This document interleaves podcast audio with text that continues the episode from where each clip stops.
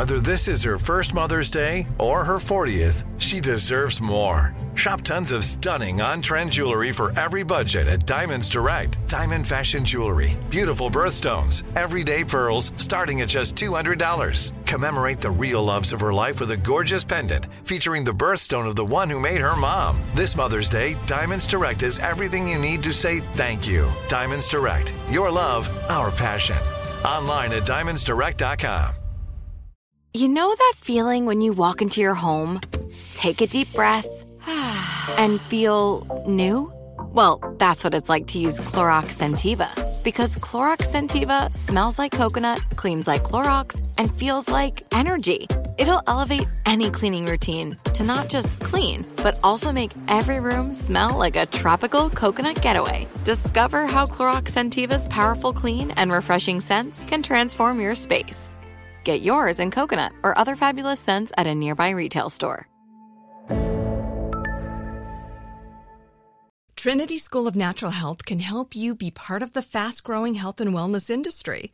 With an education that empowers communities, Trinity grads can change lives by applying natural health principles and techniques in holistic practices or stores selling nourishing health products. Offering 19 online programs that fit your busy schedule, you'll get training to help turn your passion into a career. Enroll today at trinityschool.org. That's trinityschool.org.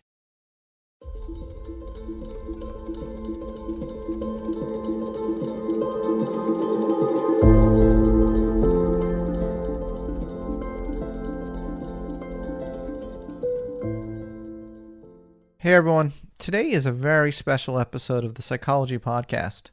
A few nights ago, the legendary psychiatrist Dr. Aaron Temkin Beck passed away peacefully in his sleep at the age of 100 years old. Tim, as his friends and family affectionately called him, lived an exemplary, full life well lived. Personally, he was a dear mentor and friend of mine. I used to live in the building next door to him in Philadelphia, and we'd have tuna sandwiches together on Sundays at his place and have all sorts of discussions, including discussions about humanistic psychology and how to treat patients as humans first. He was always so encouraging of my work, and I enjoyed our discussions about his life and work immensely. I will miss his amazing bow tie, our fist bumps together, and his sharp mind, which lasted all the way until the end. In my last in person meeting with him just before the pandemic hit, I handed him a microphone and asked if he would talk about what research he was most excited about these days and whether he could give any advice to young psychologists. That recording is what you will hear today on the podcast. Remarkably, Tim worked all the way up until his death. To many, he is most known for his work in cognitive behavioral therapy, which is a time sensitive, structured, present oriented psychotherapy that has been scientifically tested and found to be effective in more than 2,000 studies for the treatment of many different health and mental health conditions. When implemented correctly, CBT can help individuals get better and stay better. Not many people know this, though, but Tim's work was much more than the seminal work he did pioneering CBT. Tim was recently working on a new form of psychotherapy with his colleagues Ellen Inverso and Paul Grant called recovery oriented cognitive therapy, which deeply humanizes psychiatric patients. Guided by Tim's cognitive model, recovery oriented cognitive therapy is an evidence based practice that provides concrete, actionable steps to promote recovery and resiliency. Originally developed to empower individuals given a diagnosis of schizophrenia, recovery oriented cognitive therapy applies broadly to individuals experiencing extensive behavioral, social, and physical health challenges. It is a highly collaborative, person centered, and strengths based approach, as it focuses on developing and strengthening positive beliefs of purpose, hope, efficacy, empowerment, and belonging. The approach is specifically formulated and effective for individuals who have a history of feeling disconnected and distrustful of service providers, who are not help seeking, or who experience challenges that impede action towards aspirations. The reach of recovery oriented cognitive therapy extends to mental health professionals across all disciplines, families and loved ones, and peers with lived experience. One other thing I'd like to mention before we get to today's episode is the Beck Institute. In 1994, Tim and his daughter, Dr. Judith S. Beck, founded Beck Institute as a 501c3 nonprofit with the mission of improving lives worldwide through excellence and innovation in cognitive behavioral therapy training, practice, and research. In 2019, Beck Institute opened the Beck Institute Center for Recovery Oriented Cognitive Therapy to train professionals and staff who work with individuals given a diagnosis of a serious mental health condition, such as schizophrenia. Beck Institute honors the legacy of Dr. Aaron Beck by providing training and resources in both CBT and CTR to people around the world. In the nonprofit's 27 year history, over 28,000 health and mental health professionals have received training in CBT or CTR through a variety of programs. You can help honor Dr. Aaron Beck's legacy by making a gift to the Aaron T. Beck Fund at Beck Institute. This enables the organization to continue Dr. Beck's latest work with the Center for CTR at Beck Institute, develop programs, fund scholarships for trainees, and everything in between. The Beck Institute website can be found at beckinstitute.org. Okay, now without further ado, I bring you our guest today, Dr. Aaron T. Beck. I have a mic, and yeah, we're just gonna. Do you want? So, do you want to take this? It's right here, and just put it as close to your mouth as possible. Okay. Okay. And just uh, say hello, hello. Hello, hello. Yeah, I think this would be good. Hello, hello. No, this is great. Okay, so Tim Beck, it's so great to be here with you today. Such a legend in the field of psychology and one of my personal heroes. I just wanted to talk to you a little bit about some of the work you're up to. I've been working with two psychologists, one of whom is Paul Grant, and we've been working together for the last 20 years. And he formed one of three groups that I was supervising.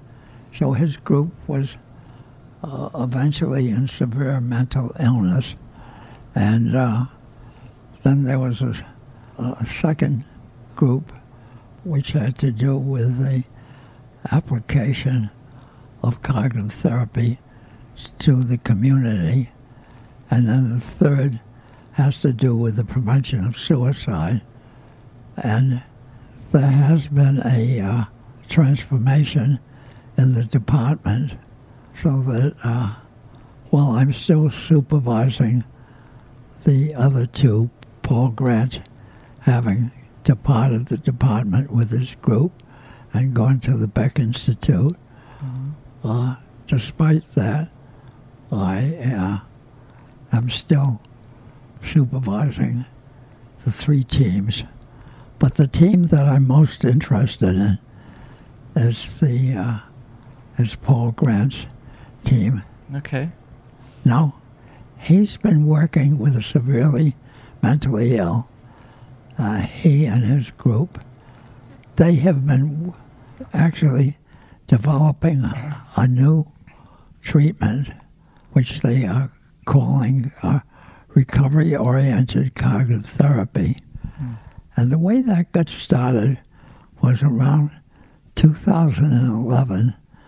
The Commissioner of Mental Health for the city of Philadelphia said he had to give a talk at the APA, and uh, it was going to be about recovery orientation.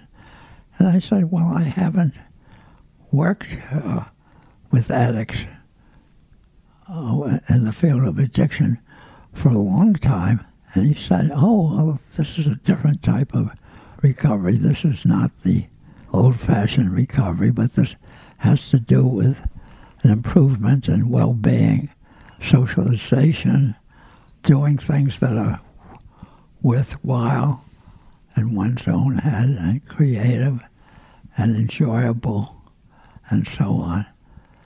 And he said that this is where we want our mental patients to be. Mm. And I said, well, that's a great goal, but how, how do you propose to get them from lying around in the unit, hearing voices, uh, maybe smearing things around? And uh, I say, how do you get them from this highly regressive state to the uh, state of recovery. And he said, Well, that's your job. So said, Okay. So that was a challenge. That's a challenge. So ever since then, we've been working with mental patients, and we have uh, gradually developed a treatment which is based on the recovery being the outcome of the treatment. But of mm. course, the treatment itself involves much more than just having an outcome. And so the uh, we had written uh, we had written a book and had a contract on uh, evidence-based therapy for the mentally ill around 2012. The, the book was finished, but it was not recovery oriented. It was like the old fashioned cognitive therapy. Mm. And then Paul, and then one of his students, who now became his associate, worked on writing up a new book.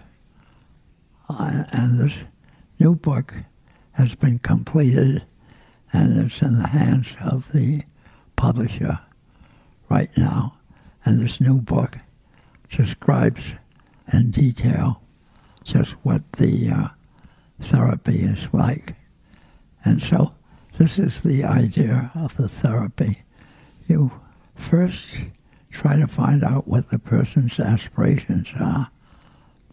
I love that. And you go over it and over their aspirations and how they would feel about meeting their aspirations.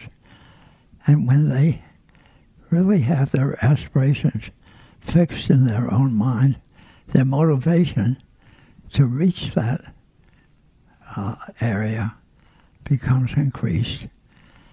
And the, uh, the next thing that we do is we try to find out what the individual's sweet spot is. So every individual that we've had has something that he's really good at, so, something that they have done in the past, and we find that they're actually doing it in the present, but it has gone unrecorded. So we we tell the staff between this week and next week, I want you to tell us how the patients are acting at their best.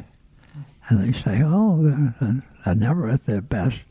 They're always hitting other people. They're throwing food around, or they're in a corner hallucinating. So we say, okay, well, just keep your eye open.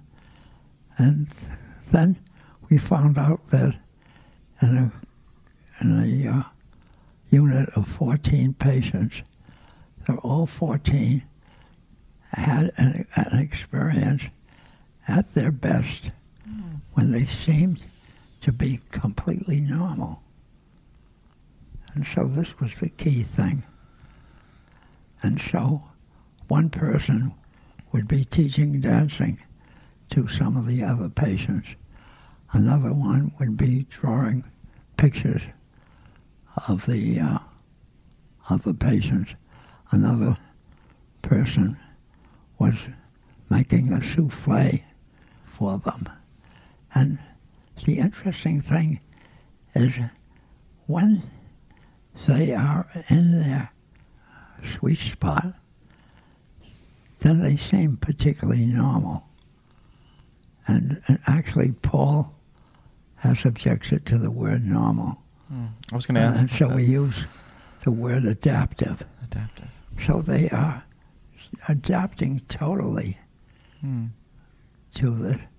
And during this period of adaptation, uh, it's apparent that these people are perfectly capable of behaving adaptively, that they have not, despite their apparent craziness, uh, they, they have not lost at all their ability to be, quote, normal or adaptive.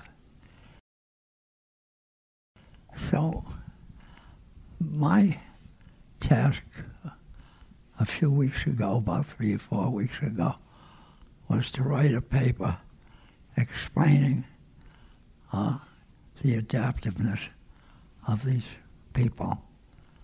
And uh, we said, and so the title, the initial title of the paper would be Adaptiveness in uh, uh, the Severely Mentally Ill.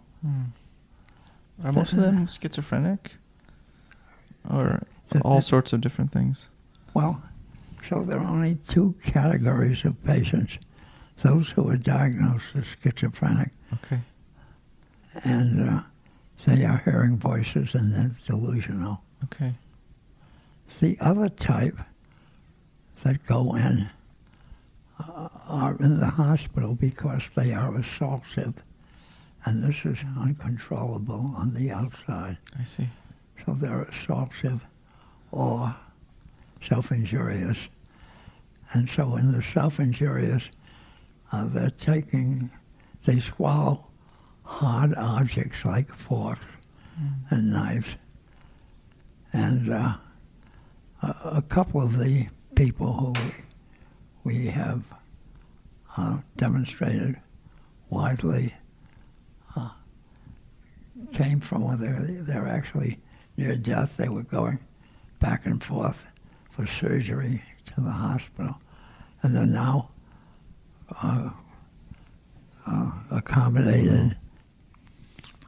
So, anyhow, getting back to the theory, I wanted to uh, prepare a theory as to why these people got better. And then, as I looked at the cases, it seemed that you do try to activate uh, their Humanity. uh, excuse me. Activate their humanity Yeah. in a way, well, right? well, we activate the humanity, and it turns out that they love doing things for patients, for, Wow. for the other patients, or for the staff. That they they have a strong urge to do things for other people, and when they are doing these things, they are totally adaptive. However, this does not last. Hmm. Otherwise, they'd be out, out of the hospital within a week. But the therapy consists of extending the period of adaptiveness uh, sort of day by day. And we, we, uh, we do a lot of the work with the staff rather than with the patients per se. And the staff then gets the patients much more into the adaptive mode. And so I then developed a theory of modes.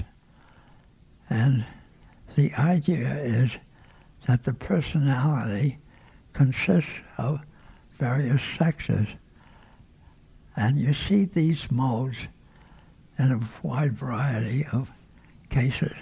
For example, in multiple personality disorder, which I, I think is a real disorder, the people can operate at times being very hostile and belligerent when they're one person, and when they shift to another person, uh, they, they change the name, and they are, say, humble, self-effacing, Mm. very passive. And in working with these people, we realize that these are different aspects of the personality. And this is something that we've labeled modes. And uh, the mental patients are perfectly capable of getting into an adaptive mode. Then try to provide opportunities for them to remain in this mode. So the next step in my theorizing is I think of what is the function of personality, and these modes seem to be very adaptive, and the modes are different sexes of the personality. Mm-hmm. So my next step was I came to the conclusion that the function of personality in general is adaptation. Uh, but the function, but the people, because of their constructions of things, uh, are in maladaptive modes. And so the therapy consists of changing from, and we're doing an experiment now in which we, we recognize that people are not going to believe uh, that this is happening, although administrators of hospitals believe, but the profession won't believe it. So we, we uh, uh, purchased a headset, and uh, the headset measures the EEG. Mm-hmm. And we put the headset on when they're at their worst, and then when they're solidly in the adaptive mode. And already we see that there's a change. That a different part of the brain is activated when they're in the adaptive mode. Wow. That's huge. So, so that is terrific. And, and so that's the subject of our paper. So we, Can't wait to read it. Yeah, and I, I would appreciate your feedback. Paul had a number of very good suggestions for the paper. I, I was using words like normal and so on. He says that's too loaded an expression, and a lot of people will reject the use of the word normal. I think so. Yeah. so we use the word adaptive, Ad- I like adaptive, or um, and we say constructive. yeah. Right. So when they're doing constructive things, they're in the adaptive mode. Yes. And uh, so my very latest has to do with looking back at how the original therapy depicted itself and how our new therapy is self-depicting and also the third type of therapy, which has to do with breathing exercises or distancing oneself or something that's called metacognition. So I think that the therapy that we're doing uh, with the hospital inpatients is inevitable because uh, they are not capable of the the uh, type of discussions that were part and parcel of the original therapy. So uh, we can call the new therapy recovery-oriented therapy, or we, we, we can uh, call it by uh, the fact that people become better adjusted. So that's one type of therapy. The original therapy was based mostly on the individual's distortions and, and the negative biases about their experiences. And so the original therapy, which is now being practiced by, by and large, by the people I have trained prior to Paul Grant. So that therapy is based on negating the negative biases or correcting the maladaptive constructions of situations. And the third type, the third approach, which I think is valuable, has to do with the breathing uh, exercises that people do. And it seems that uh, that by being occupied with their breathing, the people are able to distance themselves from the negative constructions of situations. So I therefore promoting the idea of three therapies. Hmm. And we don't know as yet what the application of the initial therapy was. Uh, that is, uh, changing the misconceptions of people and how efficacious that's going to be uh, in regards to uh, the more humanistic and holistic therapy that I've been talking about Love it. today. And we, we also don't know the full application of the breathing exercises, which has become very popular. And there has to be some validity to it. Mm. So, so that's it. That's all I know. Do you know what? I, that's not all. That's not all you know. I just want to say something about the humanistic approach you're taking. When you started your career, you were influenced by some of the humanistic psychologists, right? Like Abraham Maslow and Karen Horney and various folks. You told me that uh, they were they, they Carl Rogers. They they they had an impact on you, right? Well, they did, but uh, the structure of my therapy was more in correcting the negative Right. rather than accentuating the positive. Right. But it sounds like now you've you've really uh, kind of Well, come with- full circle in a way. Yeah. Yeah, I come full cycle Yeah. as far as the severe inpatients, but we still have to see uh, where the three approaches Yeah. ha- have an application. Sure. Right. You're such a treasure.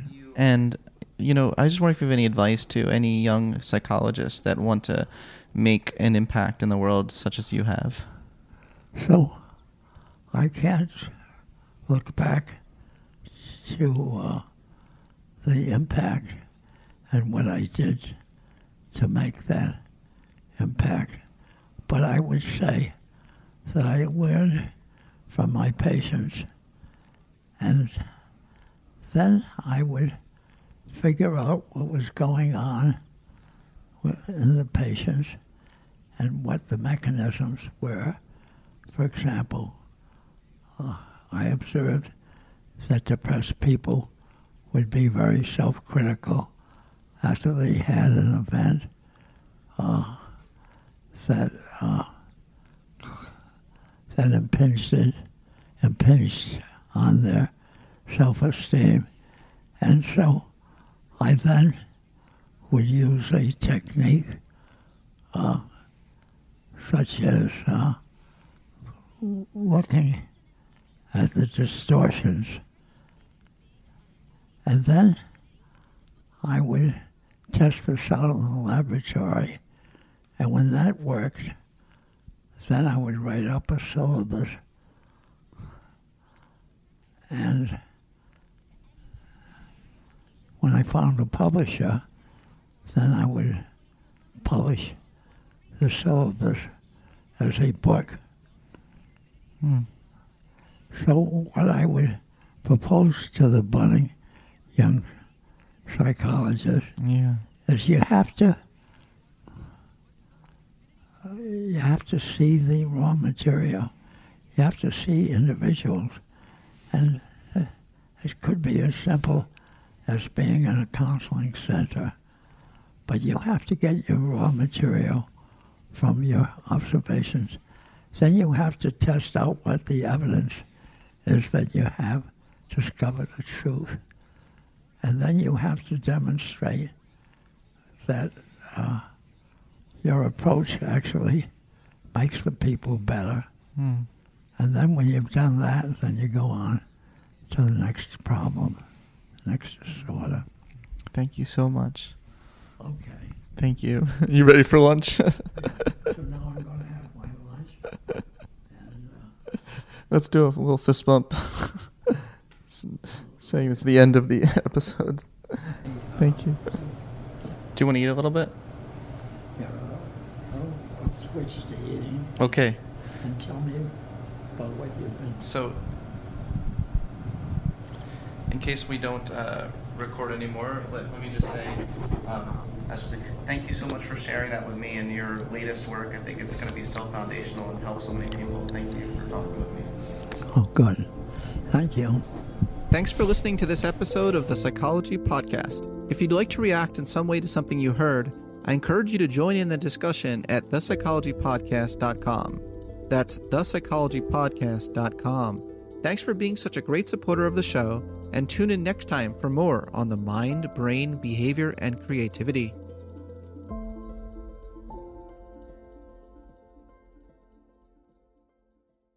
This is Amy Brown from Four Things with Amy Brown. Today, healthier is happening at CVS Health in more ways than you've ever seen. It's wellness destinations for seniors, including select locations with Oak Street Health and CVS Pharmacy. It's doctors, nurses, pharmacists, and everyone in between offering quality care and support virtually in person and on the phone. It's in home evaluations through Signify Health and meeting mental health needs through Aetna. And those are just a few of the ways that healthier is happening. To see more, visit cvshealth.com slash healthier happens together. CVS Pharmacy, Oak Street Health, CVS Specialty, Signify Health, and Aetna are part of CVS Health. Eligibility and services vary by location and individual.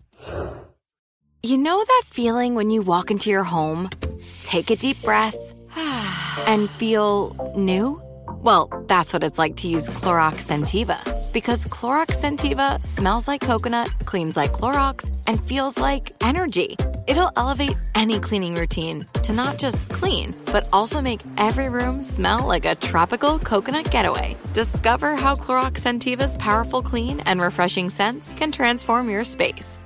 Get yours in coconut or other fabulous scents at a nearby retail store. Trinity School of Natural Health can help you be part of the fast growing health and wellness industry. With an education that empowers communities, Trinity grads can change lives by applying natural health principles and techniques in holistic practices or stores selling nourishing health products. Offering 19 online programs that fit your busy schedule, you'll get training to help turn your passion into a career. Enroll today at trinityschool.org. That's trinityschool.org.